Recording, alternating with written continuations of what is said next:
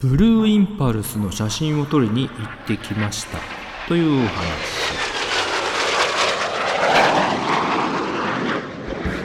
コロナの医療従事者の皆さんに感謝と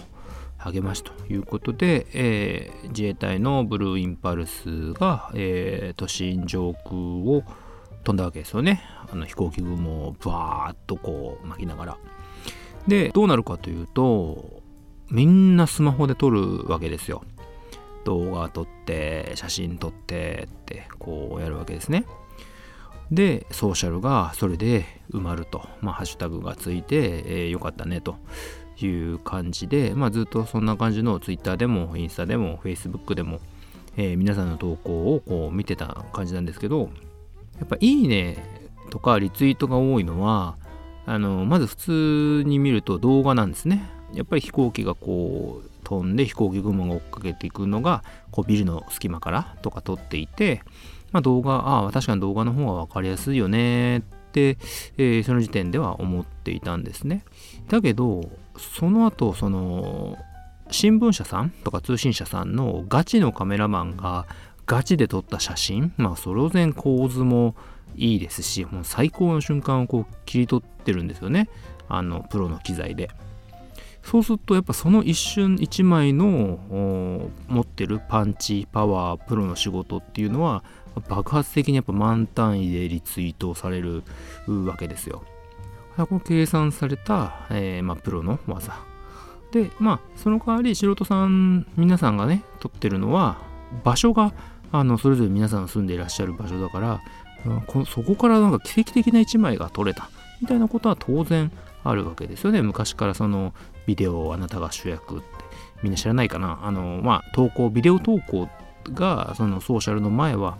えー、あったじゃないですか。加トちゃん、ケンちゃんとかね、面白いビデオとかね。うん、やっぱそういう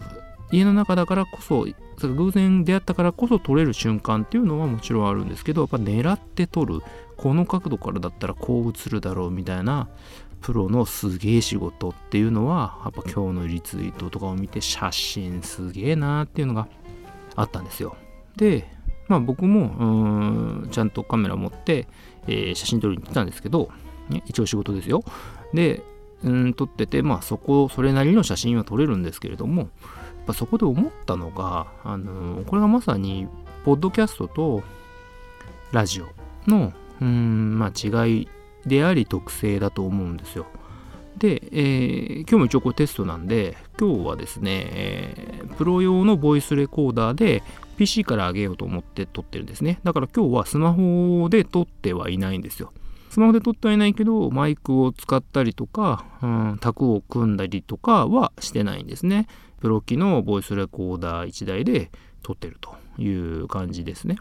これ後で音質とかチェックしようと思ってるんですけれども、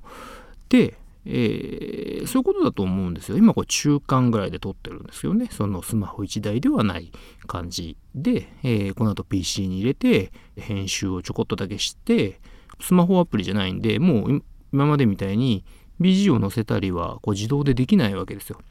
なんで、えー、ここに BGM をかぶせる技術とかあアテンションを入れる技術とかっていうのが、まあ、最低限必要になってくるわけですね。はい。それがいいのか悪いのかっていうことですよね。ポッドキャストっていうのは、まあ本当にスマホ1台でできる時代になって裾野が広がると思います。これから爆発的に、うん、来てほしいなと思ってる部分もあります。で今まではまあちょっとしたセミプロちゃんと音響機材があって、えー、編集ができて音をアップしようとそれをしようとその思えるぐらいその手間かけてでも喋りたいみたいな、うん、番組を作ってみたいっていうラジオを作ってみたいっていう情熱がある程度ある人が作るものだったんですけどももちろんその上にはラジオがあるわけですよね普通にラジオ番組の放送番組っていうのがあってうん当然クオリティはそこが一番高いわけなんですよね。これはいわゆる、まあ、これ先ほど言った、えー、写真家のプロ、えー、新聞社だとかそのプロのカメラマンが撮ったプロの仕事っていうのが今である一般の、まあ、ラジオ局さんが作ってるポッドキャスト番組だったりすると思うんですね。で、えー、まあセミプロというか普通に僕ら素人がちゃんとしたカメラで撮った写真っていうのが、まあ、この今やってるようなポッドキャストですよね。でもこれからはスマートフォンで、えー、簡単に撮って、えー、簡単に上げるということが可能になったので本当天才だったりとか隠れた才能の人が出てくるかもしれないですしうん、まあ、まぐれたりと言っちゃ失礼ですけどもうすごい瞬間に立ち会ってスマホでね今動画をパッと撮りますけどあれをその場でレポートしたようなものが上がってくるかもしれないしまあそういう可能性を秘めている。そしてプロとそこの素人の住み分けみたいなことが、えー、どういうふうにこれから行われるのかっていうのがこのポッドキャスト見てこっから面白いなという思うところですね。もうまさにこの10年テレビと YouTube がそれをやっていてもう完全に YouTube があテレビメディアを凌駕してしまったっていう状況なわけですよね世界的にこう見ても。でもちろんそれは役割があってその代わり1本10億かけてドラマを作る Netflix とそれは YouTuber の作るものは違いますよ。ね。だけどそれは三つ星のフレンチを食べてもうん牛丼も食べてもお腹はいっぱいになるわけですよ。ね。それでそのもちろん満足度とかは違うんですけど結論としてはカロリーと栄養がとってお腹いっぱいになるんですよね。それは変わんないんですよね。うん、なのでその際をこれからどうやってつけて商品価値を作っていくかっていうのはプロの皆さんが考えなければけないことですしそこで喋りのプロがどれだけその普通の人たちに差をつけられるかっていうことですよね。でも喋りのプロといっても本当に、えー、落語家さんで普通の人が名前を知ってるなんて一握りで焦点に出てない人では本当にちょこっと今テレビに出てるような一之輔師匠であったりとか本当テレビに出てるから知ってるみたいなことで、うん、チケットは全然取れるような人気な人でも普通の人は知らないわけですよ。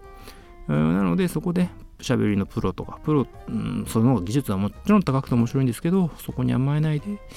えー、どうやったら大衆に分かりやすくやっていくか。まあそこに分かりやすさの壁みたいなのはあるんですけれども、それはまた機会がある時にお話ししますが、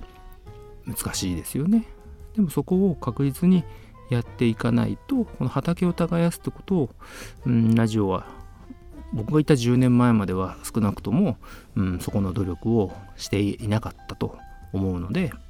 今ねその時の一緒にやってた世代が、うん、もう40手前になって力を持って本当プロデューサーになって一生懸命、えー、やってますけれどもラジオはラジオでそこで頑張る。でただその一方で、うん、手軽に参加してポッドキャストで市場を広げていく人たちが増えてくれば相乗効果でもう少し、うん、ラジオの方も寿命が長くなるかもしれないですし逆に、うん、ラジオ自体がダメでもそこのスタッフたちはポッドキャスト畑でこれから生きていくことができる、うん、やっぱりここのパラダイムシフトは、うん、綺麗にやれるようになってほしいなというふうに思っています。はい。で、今日は何を言いたかったっていうと、ブルーインパルスも撮影する人たちを見て、まあ、音声も一緒で素人の撮るものの良さプロの撮るものの良さあるけどどっちがこれから流行るのかなってことを考えてみましょうというお話でしたでは編集してみます。